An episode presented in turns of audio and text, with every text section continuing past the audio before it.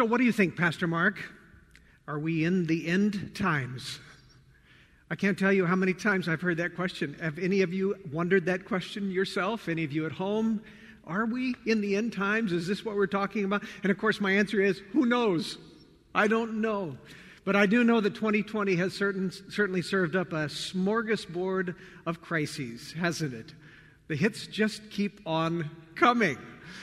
We had a global pandemic. We have a, resultant famine. We've had racial unrest. We've had violence. We have rancid political turmoil. Perhaps most frightening of all, we had a toilet paper shortage. And then, if that weren't enough, then this summer we've had fires on the West Coast, floods in the Midwest, hurricanes in the South. We're certainly grateful that we saw some blue skies for the last couple of days, aren't we? But this last week, when I walked out and looked up and saw that red sun peeking through a very smoky haze, it was hard not to think about the book of Revelation. Would some of you agree with me on that? It has been a season of affliction, a season of challenge, even a season of suffering, some more than others. And that is why I'm so grateful that when I open the Bible, I find honest and raw stories about our spiritual parents and our spiritual grandparents who also had to face suffering. There's no pretense in there. We see them as they're going through some really difficult times. And that kind of honesty that we see expressed in Scripture, it doesn't always come easy for us especially those of us here in Gig Harbor. We Gig Harbor Christians feel like we need to put on a mask, we need to be okay, we need to say that everything is fine, even when that is decidedly not the case. So, this sermon series, we've decided we're going to rip off that mask. We are going to ask what does it mean for us to live authentic Christian lives even in a time of affliction. And we're going to begin this morning in the first chapter of this wonderful book of Second Corinthians, which does about as good a job at that as any book that we will find in Scripture. And I want us to begin by listening to these really raw, painful words that come to us from the Apostle Paul as he was speaking to the Christians there in Corinth. Here's what Paul said in 2 Corinthians 1 8 and 9. And you can open your scriptures because we will be referring to them throughout today. 2 Corinthians 1 8 and 9. Here's what Paul said. For we do not want you to be unaware, brothers, of the affliction we experienced in Asia. Listen to this. For we were so utterly burdened beyond our strength, that we despaired of life itself. Indeed, we felt that we had received the sentence of death. Listen to those words. Utterly burdened beyond our strength. We despaired of life itself. This is the Apostle Paul speaking. We felt we had received a sentence of death. That's pretty transparent, isn't it? That's pretty authentic to hear the great apostle speaking in such words. And as the hits keep coming for us in 2020, I wonder if we have the courage to admit those moments when we feel so beaten up. If we have the courage to admit when we feel that, that we're in a time of despair. I'm an early morning riser. I'm up by five nearly every morning, sometimes earlier. Six o'clock would be a late start to my day. But I realized this last week that I have been staying in bed longer and longer than usual. One morning I stayed in till 8 o'clock. That's the middle of the day for me. I, I, was awake. I had been actually for a couple of hours. I had been praying, but I just laid there and prayed and, and held my wife as she slept. Because honestly, there was a part of me that did not want to get up and look out the window and see what awaited us. There's a part of me that knew that this was the most peaceful moment of my day and I didn't want to let it go. Any of you had feelings like that? Well, we do have to get up. We do have to face the day. We do have to admit those times when we are overwhelmed. It is not healthy for us to do otherwise. And we do have to turn to God's Word to find that there is encouragement in times of fear and in times of discouragement, in times of calamity and crisis. And I have the most wonderful word for you this morning. It is a gospel word that comes to us from Paul via the Corinthians to us this day. And here is the word comfort. Would you say that word with me, please? Comfort. We who belong to Jesus have comfort such as the world will never know and can never know.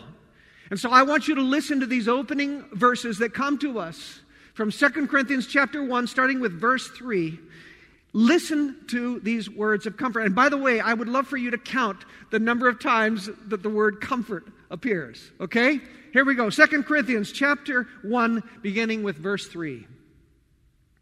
Blessed be the God and Father of our Lord Jesus Christ. Listen to this.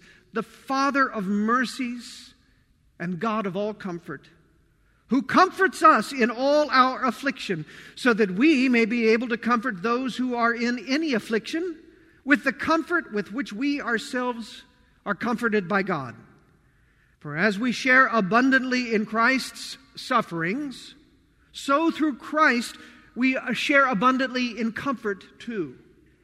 If we are afflicted, it is for your comfort, it is for your salvation. If we are comforted, it is for your comfort too, and which you experience when you patiently endure the same sufferings that we suffer. Our hope for you is unshaken, for we know that as you share in our sufferings, you will also share in our comfort. This is the word of the Lord. Let us pray. So, Holy Spirit, would you do what you have promised in this word? Would you bring comfort to us this day? And would you release us to our ministry of comfort? Set us free from our focus on ourselves. Turn our hearts outward as we discover through your Spirit how we might be used to bring a comfort in a very uncomfortable world. But we ask it in Jesus' name. Amen. One of the most soothing and encouraging images that we find in Scripture is that of our Heavenly Father as He comforts us, His children. Yea, though I walk through the valley of the shadow of death, I will fear no evil, for thou art with me. Thy rod and thy staff, they, they comfort me. Isn't it wonderful? God calls the uh, prophet Isaiah to a ministry of bringing solace and succor to his people. He's, listen to these words.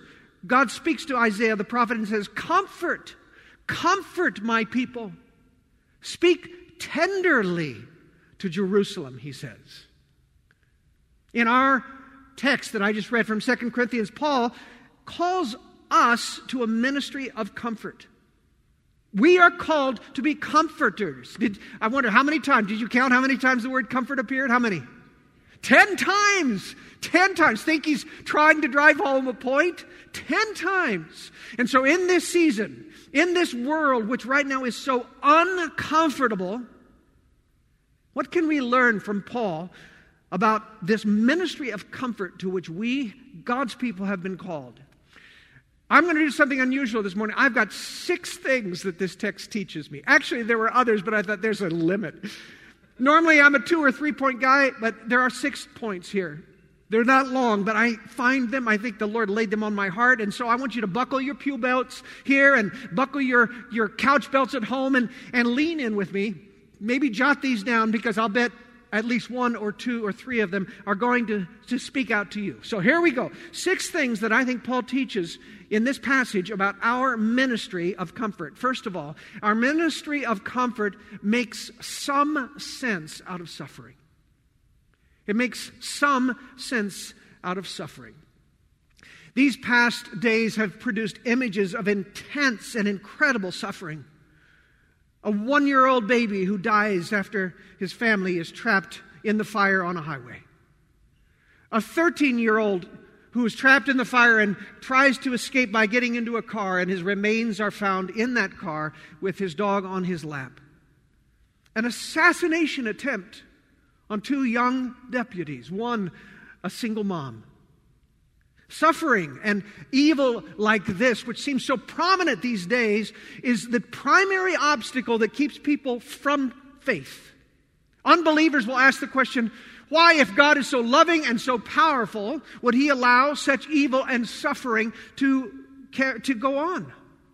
And it is a good question. And it is a hard question.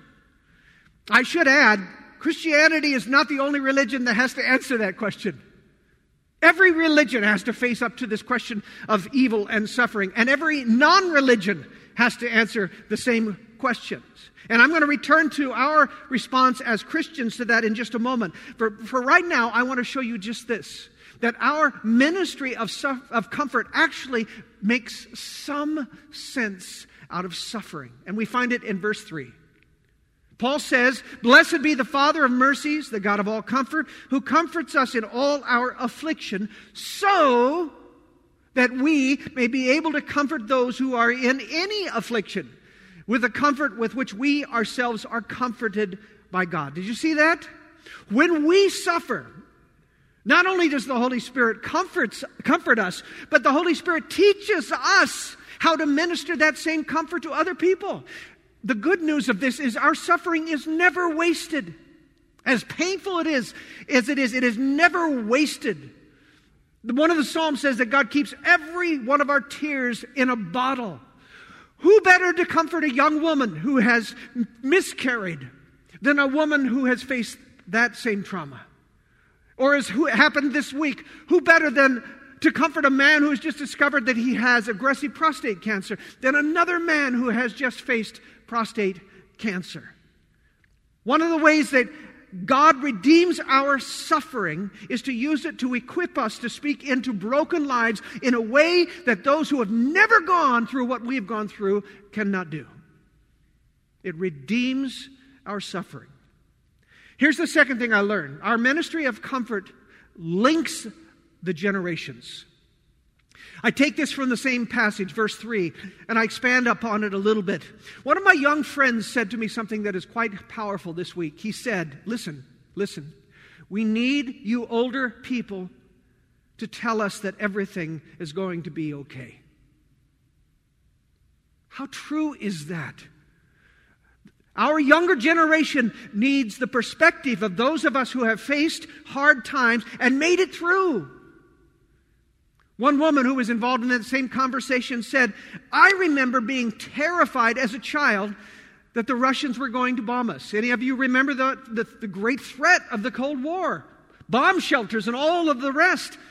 We used to do air raid shelters in our schools where we would hide under the desk in the event of a nuclear attack.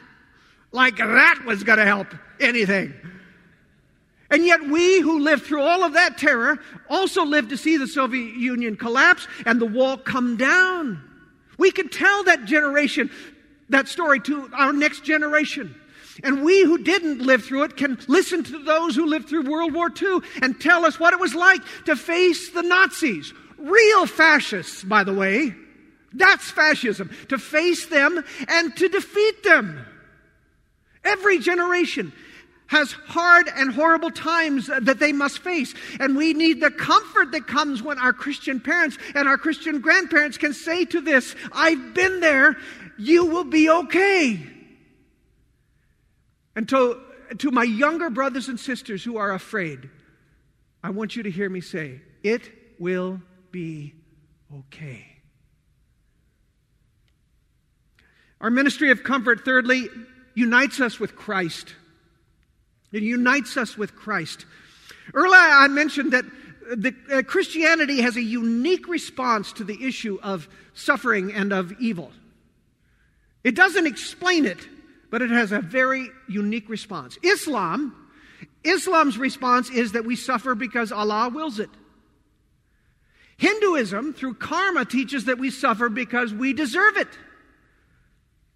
Christianity doesn't give an excuse for it, but it responds in a way that every other religion in the world finds utterly absurd. And here it is Our Almighty God enters into it.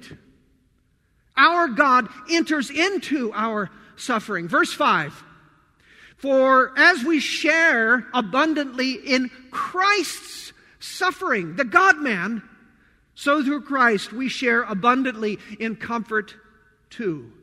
Only Christianity does this.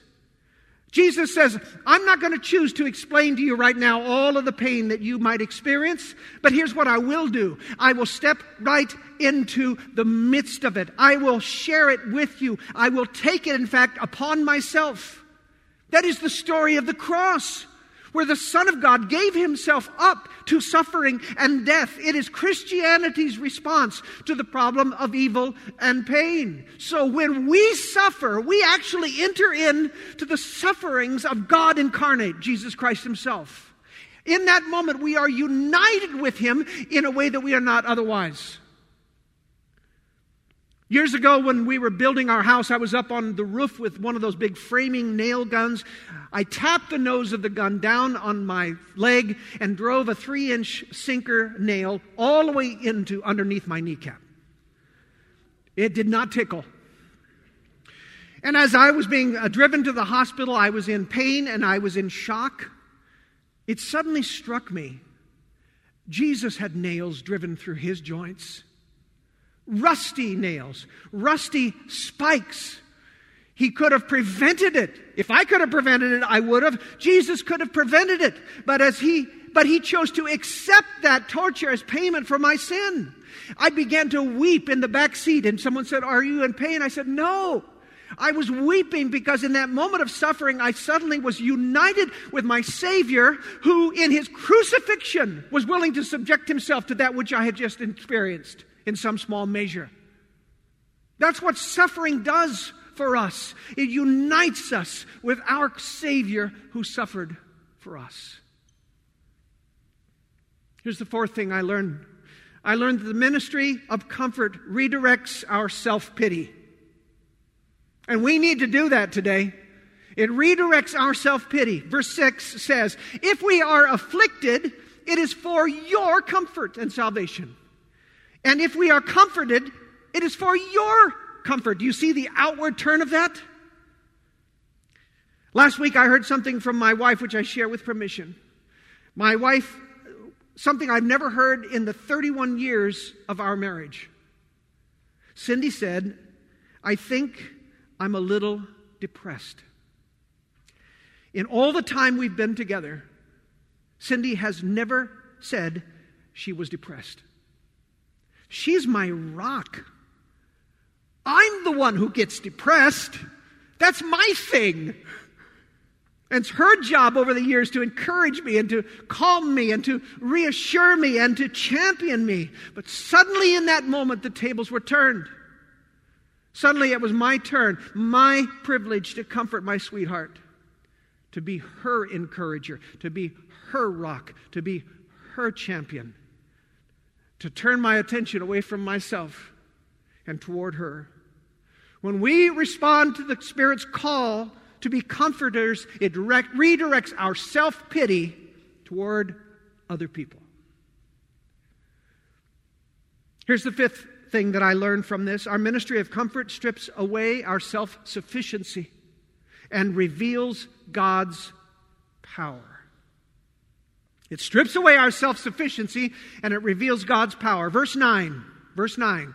Indeed, we felt that we had received the sentence of death, but that was to make us, pay attention, rely not on ourselves, but on God who raises the dead. He delivered us from such a deadly peril, and He will deliver us. On Him we have set our hope that He will deliver us again. Deliver, deliver, deliver. I want to share a quote from Pastor Ellis. We were talking about this this week, and it's a, a, lengthy quote, but I was typing as fast as I could because it seemed so profound to me. Ellis said, I've been asking God, why are you piling on more and more? And I sense he is saying, because you are still looking for comfort in earthly things.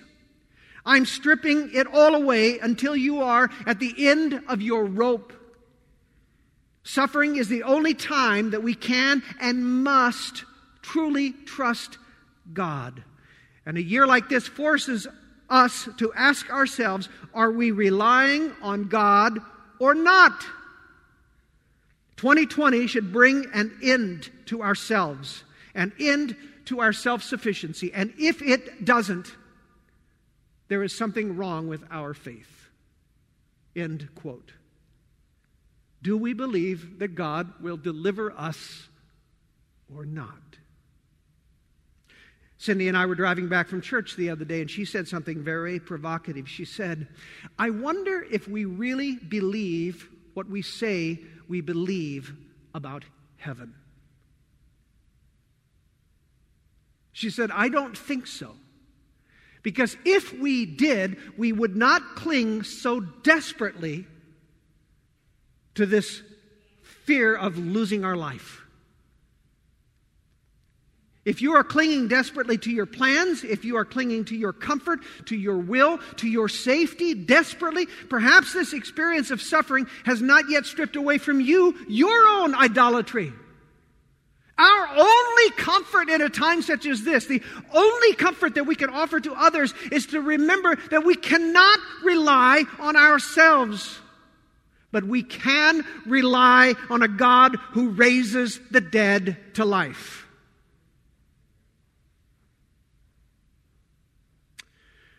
Here's the sixth and last point that I draw from this passage. Our ministry of comfort is unleashed through prayer. Verse 11 You also must help us pray, so that many will give thanks on our behalf for the blessing granted us through the prayers of many. Tuesday night, we gathered for our Kingdom Come prayer event. It was a great turnout. And I don't think a person left here who did not feel like they had entered into the courts of our King. So, asked the nosy pastor, were you there? And if not, why not? Again and again, I have summoned you to prayer. Again and again, I have entreated you to prayer. Again and again, I have said, if this season will not drive us to our knees, what will? God, in a way we cannot understand, responds to the corporate prayers of his people to bring comfort to a suffering world. And if you are not yet praying, I beg you to add your voice to the voice of others who are entreating the King of Kings and the Lord of Lords. You're called to a ministry of comfort. Are you rising to that call? I want to close my message with a quote from Samuel Rutherford. He was a 17th century Presbyterian pastor and professor from St Andrews University, my alma mater in Scotland. I don't know if you're going to find this quote comforting or not.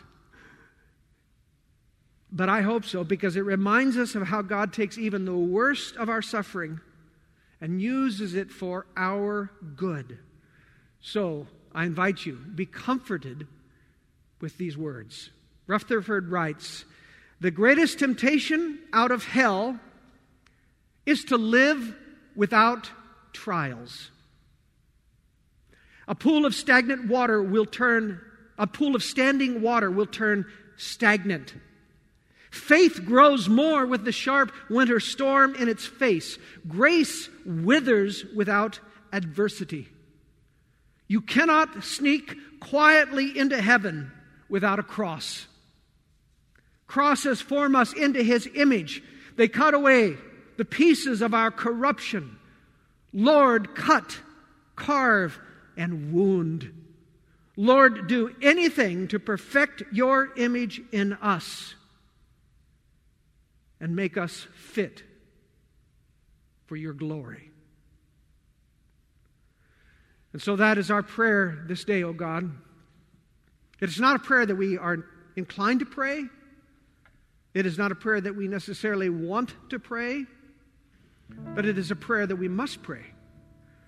Well, we've asked you to deliver us, and so far, Lord, you've not seen fit to do so.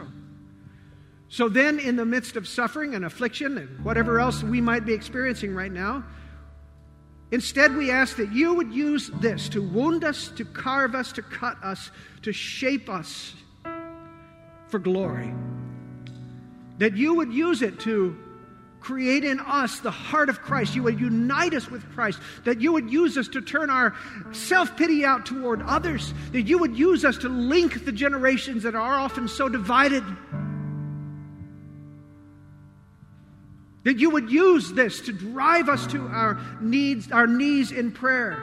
That you would use this to strip away our self sufficiency and to remember that only you can be relied upon. You who raise the dead to life. Only you can do that. And so, God, until that day when you set us free from this hard year, we pray that you would use the, the cold winds of adversity to form us into the people you want us to be, to make us braver, truer, more faithful, more courageous. And in the midst of all of it, until you set us free, God, would you comfort us? with the comfort that the world can never know. And then would you help us to comfort others as we turn our hearts away from our pain into the needs of the world around us? For we ask this through Christ our Lord.